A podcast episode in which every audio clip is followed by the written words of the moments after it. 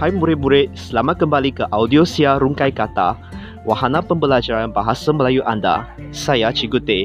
Seperti biasa, rancangan kita akan diserikan dengan kehadiran para tetamu yang hebat belaka. Pada hari ini, kita ada Cikgu Nurli dari Sekolah Kebangsaan Bandar Baru Sentul.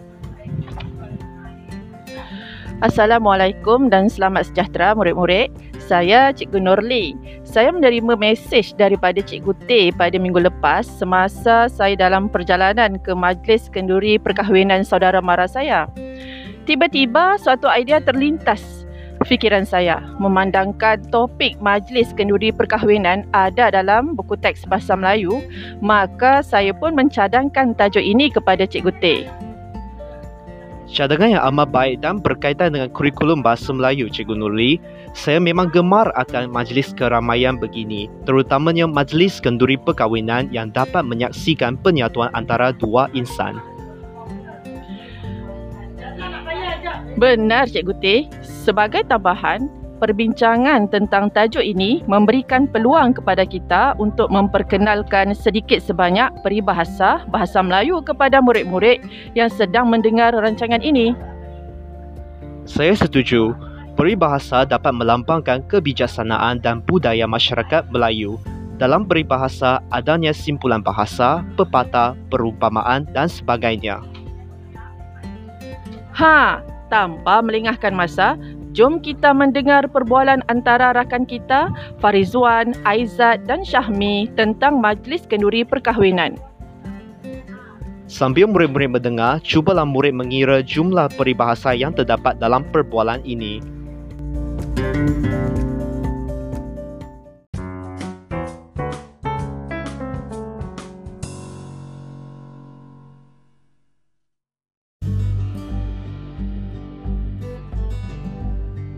Terima kasih kerana sudi menghadiri majlis kenturi perkahwinan kakak saya. Sama-sama. Terima kasih juga atas keenakan juada yang membuka selera. Langkah kanan kami hari ini. Para pelayan juga manis mulut melayan kami. Persembahan selingan menjadi hawa mata untuk kami. Pasangan pengantin pula sepadan. Bagaikan pinang dibelah dua. Keluarga saya bersyukur kerana ramai yang datang bergotong royong. Mereka rajin macam semut. Muafakat membawa berkat. Majlis pula berjalan lancar seperti air. Betul Syami. Saya melihat pelbagai kaum datang memeriahkan majlis. Suasananya sungguh harmoni. Bulat air kerana pembetong. Bulat kata kerana muafakat. Kami semua ceria bergurau senda. Betul Farizwan, kami berbesar hati menerima kedatangan semua. Undangan ini sekaligus menyemarakan perpaduan antara kita. Bersatu kita teguh, bercerai kita roboh. Sekali lagi, kami ucapkan terima kasih atas undangan. Syami sekeluarga, rasanya sudah tibalah masa untuk kami meminta diri dahulu. Baiklah, ambillah bunga telur ini sebagai tanda mata buat semua.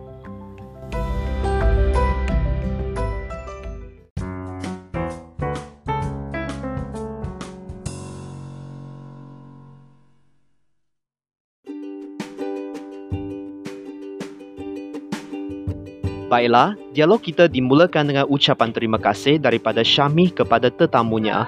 Kemudian, Farizan berterima kasih atas juada-juada yang membuka selera.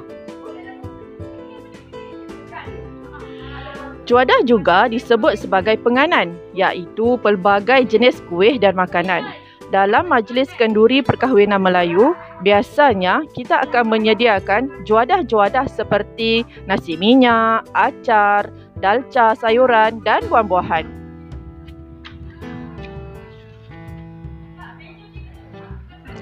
Wah, setakat mendengar nama-nama laut sahaja selera saya pun dah terbuka. Ha, itulah datangnya peribahasa membuka selera yang bermaksud menimbulkan selera makan. Pada amnya, peribahasa yang terdiri daripada dua perkataan akan kita gelar sebagai simpulan bahasa. Apakah contoh simpulan bahasa lain, Cikgu Nurli? Kita ada langkah kanan yang bermaksud bernasib baik ataupun beruntung. Lawannya ialah langkah kiri iaitu bernasib buruk atau tidak beruntung. Ha, sebab itulah kita perlu berfikir sebelum bertindak supaya tidak tersilap ambil langkah. Langkah kanan saya mendapat Cikgu Nurli sebagai peneman saya dalam rancangan ini. Amboi, manis mulut Cikgu Teh. Pandainya Cikgu berkata-kata. Terima kasih atas pujian Cikgu Nurli. Kalau saya manis mulut, maka Cikgu Nurli pula mulut manis orangnya, lemah lembut dan baik tutur kata cikgu. Murid-murid, jangan pula keliru antara manis mulut dengan mulut manis. Manis mulut pandai berkata-kata, mulut manis lemah lembut dan baik tutur kata. Dalam majlis tersebut, persembahan juga telah disediakan secara berselang dan menjadi halwa mata untuk para tetamu. Pada asalnya, halwa bermaksud manisan-manisan. Kemudian, lahirlah peribahasa halwa mata yang bererti sesuatu yang menyedapkan pandangan. Dengan kata lain, benda yang cantik, elok dan anggun dan sebagainya dapat menjadi halwa mata untuk penontonnya.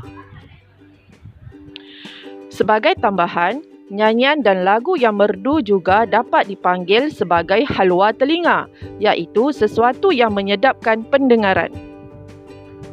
Selain persembahan, pasangan pengantin bagai pinang di belah dua yang bersanding di atas pelamin juga dapat menyedapkan pandangan para hadirin.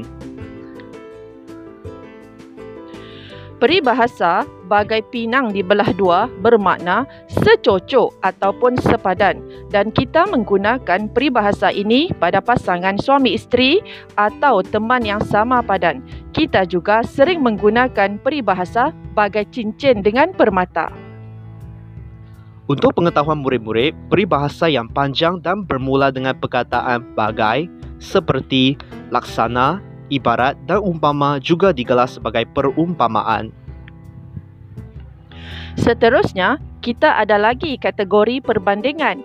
Perpan- perbandingan biasanya dimulakan dengan kata adjektif, lalu diakhiri unsur alam seperti haiwan serta tumbuhan.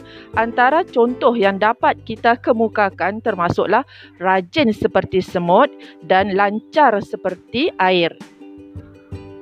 Dalam peribahasa bahasa Melayu, perbandingan mempunyai pasangan yang tetap dan mudah ingat. Kita dapat berimajinasi dan membayangkan kaitan antara kata adjektif dengan kata namanya. Keras seperti batu, harum seperti bunga dan cantik seperti bidadari adalah beberapa contoh yang biasa dijumpai.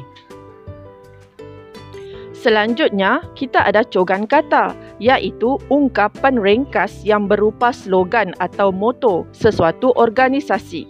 Dalam perbualan tersebut, Syahmi menyebut cogan kata muafakat membawa berkat. Cogan kata tersebut menyeru orang ramai untuk mencapai kesepakatan dalam semua perkara agar semua urusan dapat dimudahkan. Wah, istimewanya peribahasa Melayu daripada simpulan bahasa, perumpamaan, perbandingan kepada cogan kata, semuanya mempunyai ciri-ciri tersendiri. Jelaslah nampak bahawa masyarakat Melayu bijak menyusun dan bermain dengan kata-kata. Benar Cikgu Teh. Bukan begitu sahaja, kita ada lagi kategori pepatah iaitu peribahasa berbentuk nasihat daripada orang-orang tua.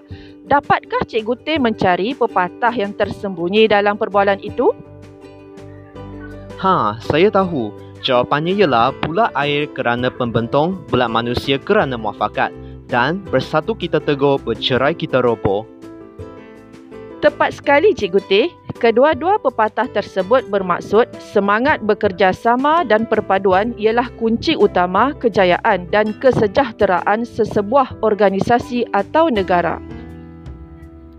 Sebelum dialog tersebut berakhir, kita disajikan tiga simpulan bahasa lagi iaitu berbesar hati, meminta diri dan tanda mata. Berbesar hati membawa maksud berasa gembira ataupun bangga. Contoh ayatnya, ibu bapa Jamil berbesar hati dengan keputusan Jamil yang cemerlang. Meminta diri pula bermaksud memohon supaya diizinkan pulang atau meninggalkan sesuatu tempat. Sebagai misalnya, mereka meminta diri daripada Encik Rahim untuk bergerak balik ke rumah. Akhir sekali, tanda mata adalah sama dengan cendera mata iaitu hadiah untuk kenang-kenangan. Kita boleh membelikan kemeja tea di Pulau Langkawi untuk rakan-rakan kita sebagai tanda mata. Saya perasan bahawa Aizat dan Farizwan menerima bunga telur sebagai cendera mata. Apakah itu bunga telur? Bunga telur ialah telur yang dihadiahkan kepada tetamu majlis perkahwinan dan disertai dengan hiasan bunga.